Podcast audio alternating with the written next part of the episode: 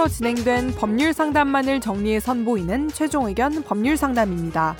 이번 상담은 2021년 4월 16일 최종 의견 262회에서 방송되었습니다. 이혼으로 부부관계가 단절된 이후 양육권이 없는 한쪽 부모와 자녀가 접촉할 수 있는 권리를 면접 교섭권이라고 합니다. 우리나라 현행법상 면접 교섭은 자녀의 복리를 최우선으로 삼는데요. 그러나 이혼 과정에서 있었던 부부간의 갈등이 면접 교섭과 관련한 분쟁으로 이어져 자녀에게 혼란스러움을 주는 경우도 있습니다. 이혼한 배우자의 면접 교섭권을 제한하고 싶다면 어떤 절차를 밟아야 할까요? 오늘 최종 의견 법률 상담에서는 면접 교섭권에 대해 이야기 나눕니다. 최종 의견에 사연을 보내주세요. 법률 상담해 드립니다. final 골뱅이 sbs.co.kr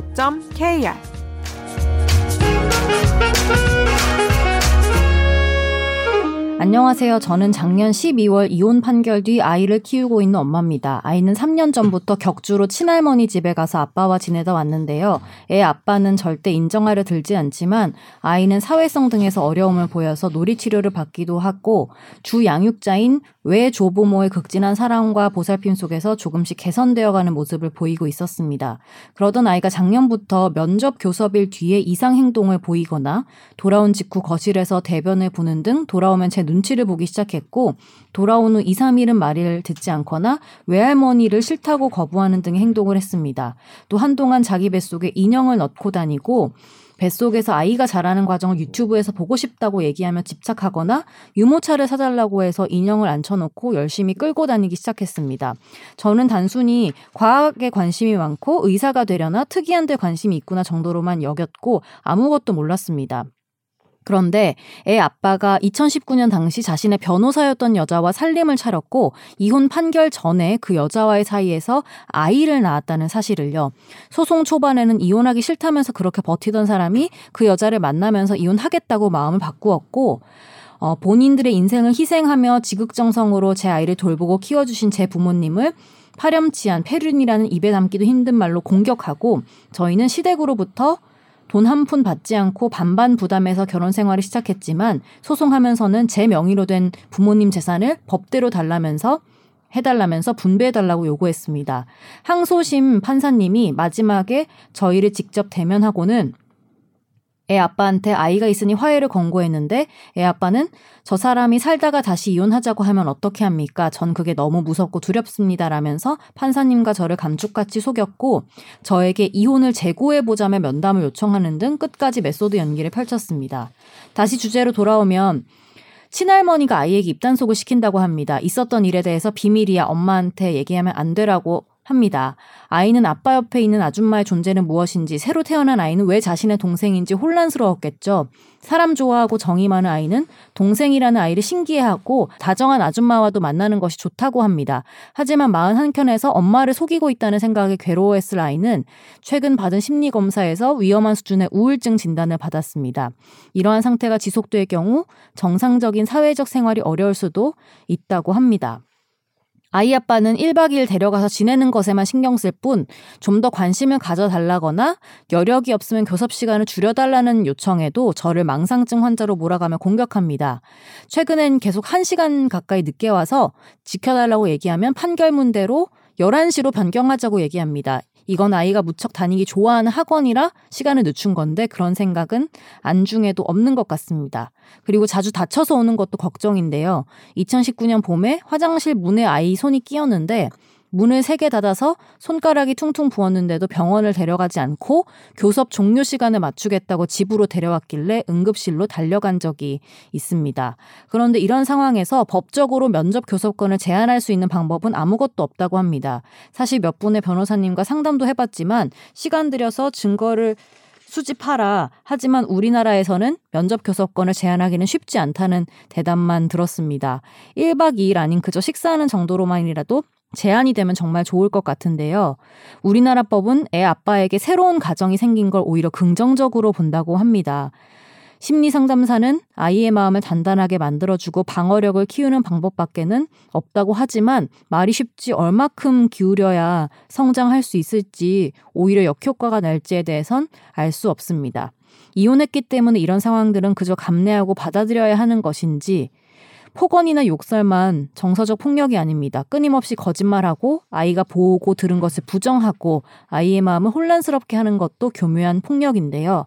아이를 최대한 바르고 건강하게 키우고 싶은 마음에 이걸 조금이라도 피할 수 있는 방법이 없는 것인지 고견 부탁드립니다. 아유 네. 마음고생이 장문의 많으시겠네요. 사연을 보내주셨습니다. 어, 아시다시피 면접 교섭권은 이제 이혼 등으로 부모가 갈라지거나 이럴 때 자를 양육하지 않는 쪽에서도 그 어쨌든 자기 자식이니까 예, 바- 만날 수 있고 뭐 편지 보낼 수 있고 소통할 수 있고 요즘 뭐 카톡 보내겠죠. 그럴 수 있는 권리인데 이 권리는 매우 중요합니다. 그래서 상대방이 뭐 거의 뭐 알코올 중독이고 뭐 이런 수준이 아니고서는 거의 무조건 인정을 해야 되는 음. 어떤 기본권, 매우 중대한 기본권이긴 하죠.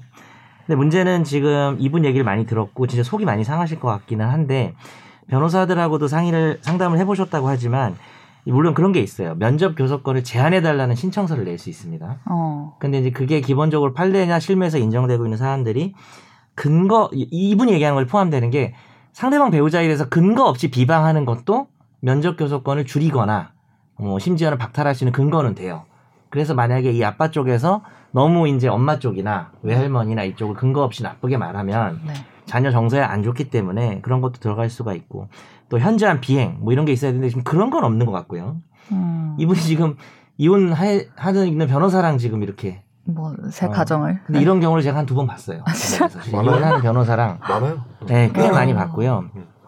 믿음직했나 봐요. 뭐 아니, 뭐, 서로가 뭐, 근데 그 자체가 뭐 사실 근데 문제가 되진 않고 나의 정말 나에게 공감해주고 나의 배우자보다 훨씬 더 뭐 그거는 사실 뭐 네. 아니, 근데 이제. 뭐 예, 예. 법적으로 네. 잘못됐다기보단 도의적으로 봤을 때 이혼 네. 소송이 끝나지도 않았는데 굳이 굳이 그치 뭐 애를 그쵸. 낳은 거잖아요. 그쵸. 이혼 네. 소송 중에 아, 나왔다고요? 이분은 좀. 전에 아이를 낳았대. 전에. 지금 사연 오, 보내신 분 입장에서는 열불이 충분히. 나죠. 그래서 어. 이제 그 그래서 그런 점이 좀 있고 그 다음에 조건을 변경을 함부로 하고 이런 경우도 이제 제한할 수가 있는데 지금 상황은 뭐냐면은 오히려 아이 뭐 그거 수업 시간 이런 것 때문에 우리 쪽에서 좀 변경을 해야 되는 상황이 아닌가. 이제 남자 쪽은 그러잖아요. 원래 조건대로 가자라고 하는 거니까 그렇죠.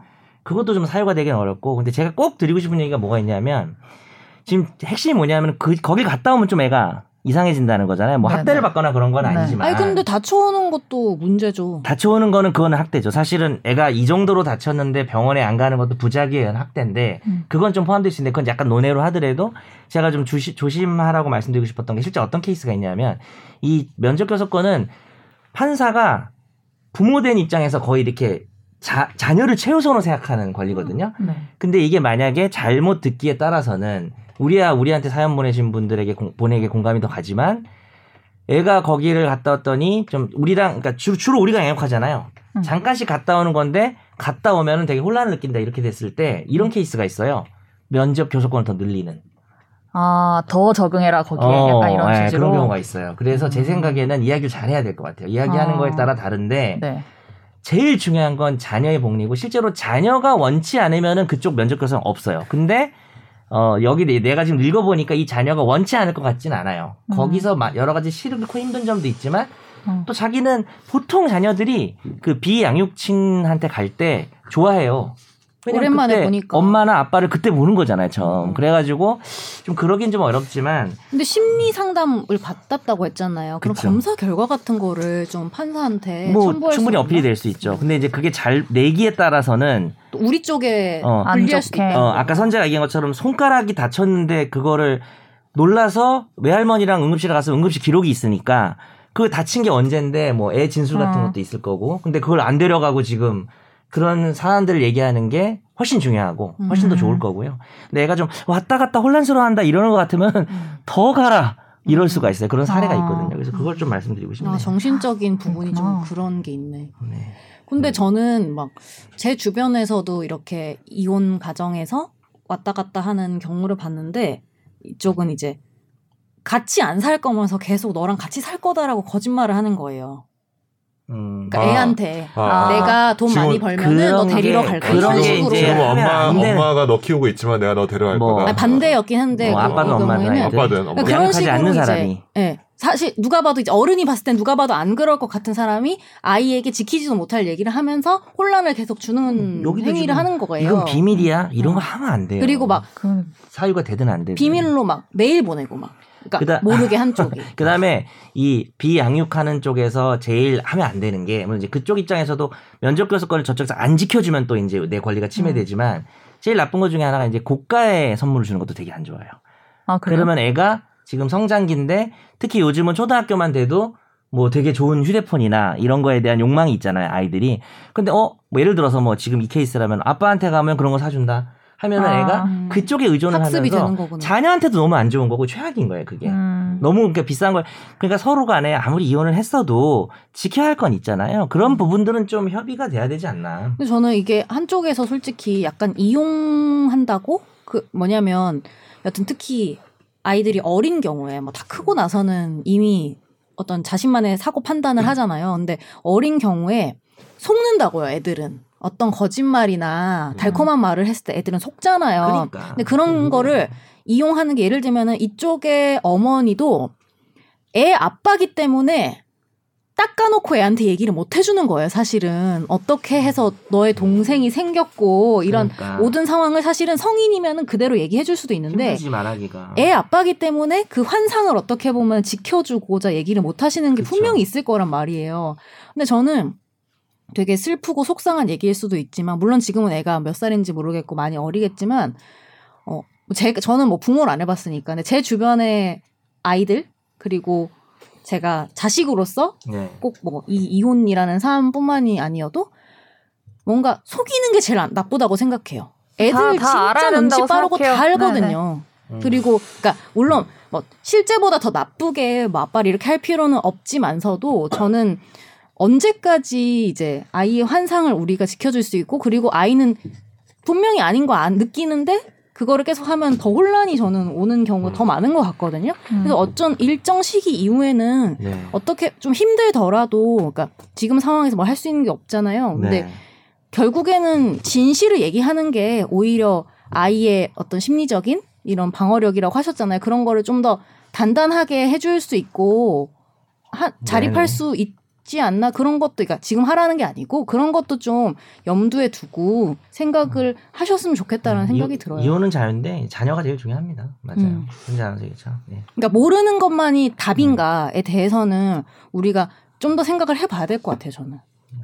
맞아. 나중에 자녀가 왜 나한테는 그때 말 안 해줬어? 뭐 이렇게 생각할 음. 수도 있고. 근데 음. 아이가 지금 몇 살인지 이런 거를 알잘수 모르겠어서. 없지만 뭐 네네. 저도 전문가가 아니고 근데 여하튼 제일 아이들이 혼란을 느낄 때는 아닌 것 같은데 부모가 이제 어떤 쪽이든 간에 나를 속일 때가 아닌가 그러면 많이 혼란이 오는 것 같아요. 네. 네. 알겠습니다. 근데 그 네. 면접 교섭권 제한 절차가 있는데 음. 네. 사실 되게 뭐 명백한 폭력이나 아니면 이혼 전에 가정학대 아이에 대한 음. 그런 것들이 사실 있거나 뭐 그러지 않으면 양육비를 음. 안 준다거나 그런 게 없, 없으면 사실 안 된다고 다 변호사를 얘기했을 거예요. 지금 제가 하는 음. 말 그대로 아마. 네. 한번 요런 지금 뭐 지금 지적하는 부분들 아이가 뭔가 이제 네. 뭐 우울증 진단을 받았고 이런 것도 한번 네. 선보에서 하면 음. 시도해 보시는 것도 저는 아, 참고로 이제 양육비 안 주는 건 또 면접 교섭권 제한 사유는 아니더라고요. 아, 아니죠. 잘 아니죠, 그렇죠? 그건 네. 아니죠. 근데 이제 사유를 돈을 안 주는 거랑 우리가 예전에 뭐. 배드 네. 파더스도 음, 했지만 어, 어. 돈이 이제 뭐 없어서 안줄 경우도 있으니까. 그렇죠, 그렇죠, 그렇죠. 음. 물론 이제 네. 안 그런 놈들이 더 많아서 그러긴 한데.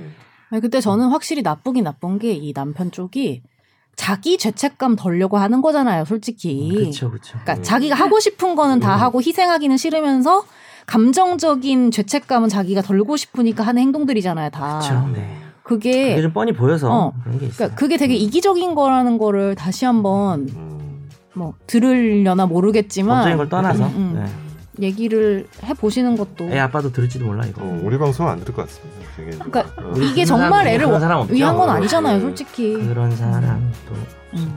네.